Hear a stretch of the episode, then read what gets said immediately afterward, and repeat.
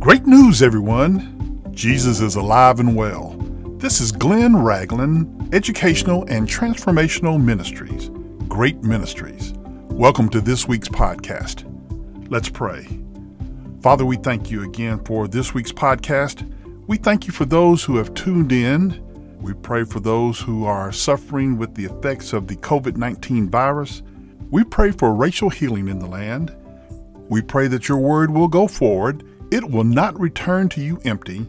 It will accomplish what you sent it to do. In Jesus' name, amen. As we prepare for another Independence Day holiday, I thought about the decisions that place control of one's affairs outside the influence of others. In the Bible, there are numerous choices to become independent that turned out to be disastrous. I look at Adam and Eve's outcome after eating the forbidden fruit as a step to independence. God had taken care of all of their needs up to that point, but by eating the fruit, they believed that they would become as wise as God, and with that wisdom, independence. The unintended consequences of their poor judgment led to Eve having tremendous pain at childbirth, and Adam, he must now sweat out a living instead of living on God's provision. Both Adam and Eve were expelled from the Garden of Eden, completing their journey to independence. Another poor choice for independence in the Bible is found in 1 Samuel 8 when the Israelites decided that they did not want to be ruled by God's appointed judges any longer. They wanted a king like the rest of the nations surrounding them. After the death of Joshua, who had led the new nation of Israel into the Promised Land through a series of military battles, the Lord appointed judges to rule the land. Now Samuel was a fair and upright judge, but when he became old, he appointed his two sons to be judges over Israel. They took bribes and perverted justice, which led to the elders asking Samuel to appoint a king instead. Samuel was displeased with their request, so he prayed to the Lord. The Lord's answer is found in 1 Samuel 8 and 7. It says, And the Lord said to Samuel, Heed the voice of the people in all that they say to you. For they have not rejected you, they have rejected me, that I should not reign over them. My friends, the kingdom of Israel would grow strong under the leadership of King David, which would make it look like getting a king was a smart move. However, after the death of David's son Solomon, the kingdom would be divided. Solomon's son Rehoboam would inflict heavy taxes upon the people, and the ten most northerly tribes rebelled. They chose to be independent and selected their own king, while two of the southern tribes remained loyal to the house of David the divided kingdom would eventually turn from God, who would use the Babylonians to conquer and exile the rebellious Israelites for 70 years. In Luke 15, verses 11 through 32, Jesus tells a parable of the prodigal son. This parable only appears in Luke's gospel and is the third of three parables about God's pursuit of the lost. Luke 15, verses 1 through 10, contains Jesus' first two of the three parables the parable of the lost sheep and the parable of the lost coin. The word prodigal means wasteful with regard to money. While the end of the story is about forgiveness, the beginning of the story is about a young man's quest for independence. In Jewish society, the oldest son received a double portion of his father's inheritance. In this parable, there were two sons, thus, the oldest would be entitled to two thirds of the estate, while the youngest would get one third. Normally, the estate would be settled upon the father's death but the younger son asked for his inheritance right now. My brothers and sisters, too often young men and women think that they are ready for the world when they are not. But notice what this father does. He divides his estate and gives the son his share, which makes him independent. My friends, God does us the same way. He has given us the ability, the independence, the autonomy to misuse the free will we have been given. Folks, I feel like the United States has become the prodigal son, spending like there's no tomorrow, writing checks now that will be paid by our grandchildren. The prodigal son spent all he had on reckless living. When he spent all he had, a famine came and things got real bad.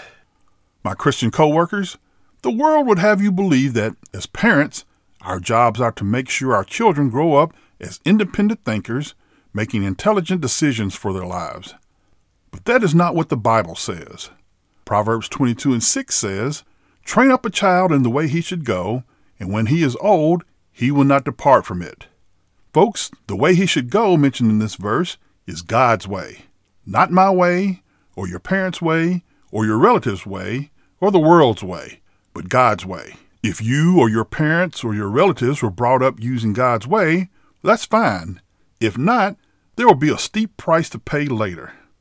Deuteronomy 6, verses 6 and 7 teaches, And these words which I command you today shall be in your heart.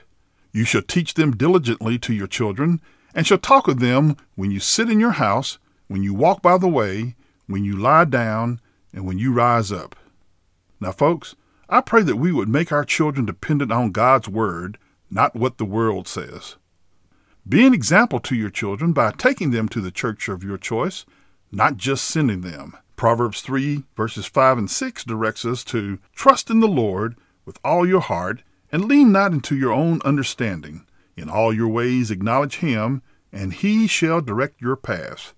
My friends, we need some direction, as everyone is doing what they feel is right in their own eyes. God's Word has given us a short list of three things we should do. They are found in Micah chapter 6, verse 8. It reads, He has shown you, O man, what is good, and what does the Lord require of you, but, number one, to do justly, number two, to love mercy, and number three, to walk humbly with your God. My Christian colleagues, these three things seem so simple, yet there's an ongoing rebellion not to do them. To do justly is to treat people in a fair and honest way, to treat them the way you want to be treated. This means racism has no place in the Lord's requirements. Number two, love mercy means we need to love to show mercy. Ask yourself how merciful the Lord has been to you, and if you are truly honest, you will begin to not just show mercy, you will begin to love to show mercy. Number three, walking humbly with God should be the easiest of the three when we compare our position to God. It can be difficult to stay humble when God is blessing your steps and Satan is planting snares along the path. Man has a history of starting off walking humbly with God, only to forsake Him down the road. Again, trying to become independent. My Christian citizens, our effort should not be to free ourselves from God, but to free ourselves from sin. Galatians 5 and 1 teaches, Stand fast, therefore, in the liberty by which Christ has made us free, and do not be entangled again with the yoke of bondage. Folks, there is nothing you can do to earn or work your way to heaven. You cannot keep all the laws. I'm glad you're a good person in your own eyes, but that's not good enough in the eyes of God. The only way into God's heaven is to accept His only rule for admission, and that is to accept the sacrifice of Jesus on the cross. Anything other than that is you trying to be independent. Let's pray. Father, we thank you for the free will to accept or reject the sacrifice of your Son, Jesus Christ. We thank you for not making us depend on you, but for letting us choose to depend on you. In these perilous times, we put our trust in you, O Lord. Bless us for our obedience. In Jesus' name, amen. I pray that you will continue to find a good Bible teaching church. Send your prayer requests as well as your praise reports to hello at greatministries.org. Please continue to pray for Great Ministries and share us with your friends, your family, your loved ones, and the unsaved. This ministry is supported by friends like you. If you'd like to donate to us, go to greatministries.org and click on the donate button. Or you can send your check to P.O. Box 1654, Lilburn, Georgia 30048. You may also call us at 678 693 2204. Stay safe, be blessed, and have a great week.